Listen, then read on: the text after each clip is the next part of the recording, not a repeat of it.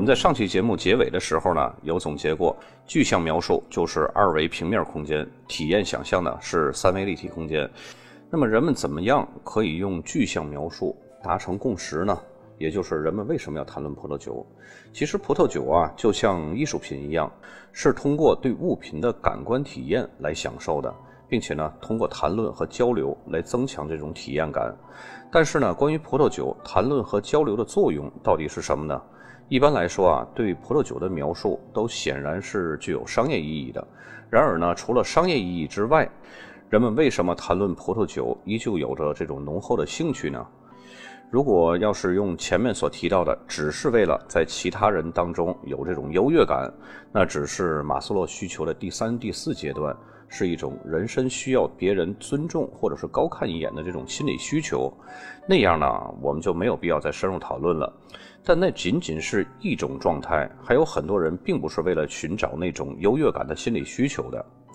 具象描述啊，可能会让人对所品尝的葡萄酒产生兴趣，比如说这款赤霞珠有着浓郁的果香和橡木桶馥郁的香气，带有黑醋栗、覆盆子和一丝烟熏和香料的味道，酒体坚实，结构强壮，口感浓郁，回味悠长。有些人是喜欢用这种方式来谈论葡萄酒，而且呢，现在葡萄酒课程的大肆流行也表明，很多人也渴望学习到这样的方式来阐述表达。但是他们说的这些话是什么意思呢？以前有一项研究表明，关于葡萄酒的概括描述所传达的这个信息呢，并不准确。一个人无法根据这些个描述来识别和区分不同的葡萄酒。而且呢，在一系列的实验当中，大多数非专业人士的受试者更多会用意思不相容的这种词语来描述葡萄酒。比如说，有些人会形容一款葡萄酒清淡而且味酸，而另一些人呢，则形容同一款葡萄酒的特点是完全不相同的。如果进行一场配对游戏，这个有点像综艺节目的我说你猜这种游戏啊，一名受试者呢，必须以描述葡萄酒特点的方式描述三种葡萄酒，以便他的同伴可以从这些个描述中猜中所相对应的葡萄酒。那么结果可以想象，猜不对是正常的，那么能猜对就是全属偶然了。对于这种配对游戏呢，显然是接受过专业训练的专业人士做得会更好一些。然而那些个非专业的受试者呢，仍然相信他们的描述是在传达一些有意义的东西，这些东西呢，是他们能够感知到的整体特征。他们用自己能够理解的感知和所能表达的语言，试图让别人理解他们所表达的意思。但事实上呢，想让别人理解是要通过与他们的交流来实现的，并且这种交流方式所传达的信息呢，得是让信息接收方觉得是可以理解的，这样才能达成共识。这种共识呢，不需要达成默契，只需要两个人或者是一群人有相同的认识就可以了。当然每一个人对相同的认识有多有少，但至少呢，不会风马牛不相及。就好像提到四个轮子，那只要有这种相同的认识的人呢，马上就会达成共识，说的这个物件就是汽车。但是如果表达的话语不具备描述效力或者是准确性，就无法让另一个人理解所描述的对象了。如果把这种描述效力和准确性放在葡萄酒的交流当中呢，人们如何对葡萄酒的特征进行描述，才能使得所用的词语成为描述这些特征的意义或者是内容的一部分呢？咱们举个例子啊，一款美国洛迪产区的梅洛葡萄酒，它的介绍呢，是充满活力的新鲜黑莓和蓝莓的香气，以及一丝橡木桶味儿。虽然酒款介绍描述了这些个葡萄酒的特点，然而呢，饮用者在品尝之前不会去重点关注葡萄酒中有没有蓝莓或者是黑莓的这种味道，他们会认为黑莓或者是蓝莓的味道只是葡萄酒特征的意义或者是内容的一部分。当然有的时候呢，这种描述词在介绍葡萄酒的时候呢，也可以引导饮用者注意到葡萄酒的某些特征，比如说巧克力的香气。品尝者呢，可能会注意到用巧克力描述所带来的这种与巧克力相似的特征，即使它的味道和巧克力的相似程度并不高，但是个人感知跟随着描述词的线索呢，就会体验到由词语产生的某些个比较突出的特征，然后这些词的意义和内容就融入到体验当中去了，于是呢，就产生了一种我明白了的反应。这就是饮用者的品尝体验和酒款介绍达到共识的意义。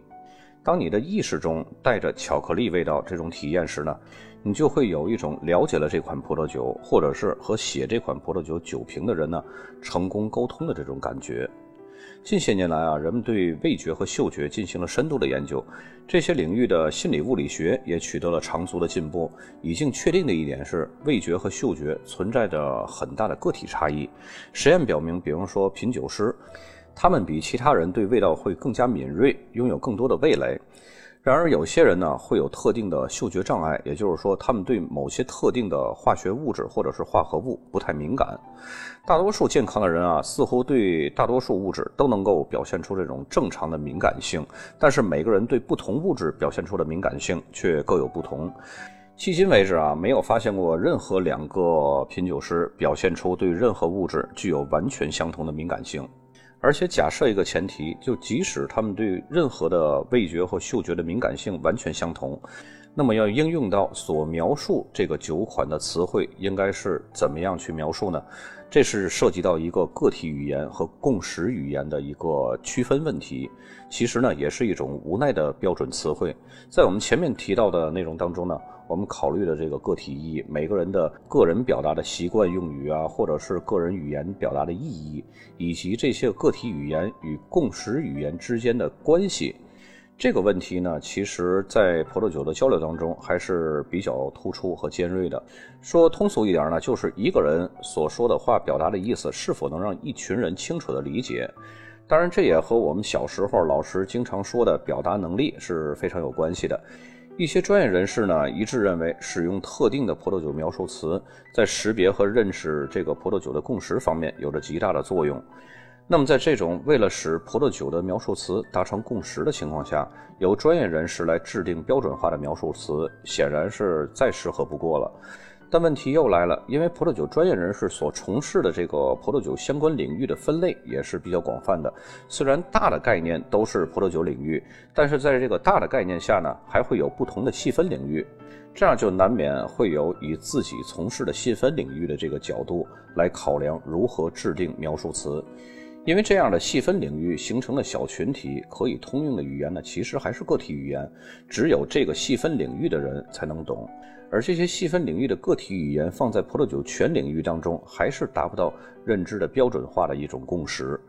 所以要在葡萄酒描述当中详细阐述明确并且达成共识，就需要几个细分领域的专业人士一起参与制定。这些葡萄酒细分领域从业的专业人士包括葡萄酒科学家、酿酒师、葡萄酒行业学家、葡萄酒作家、葡萄酒商、酒评家和侍酒师。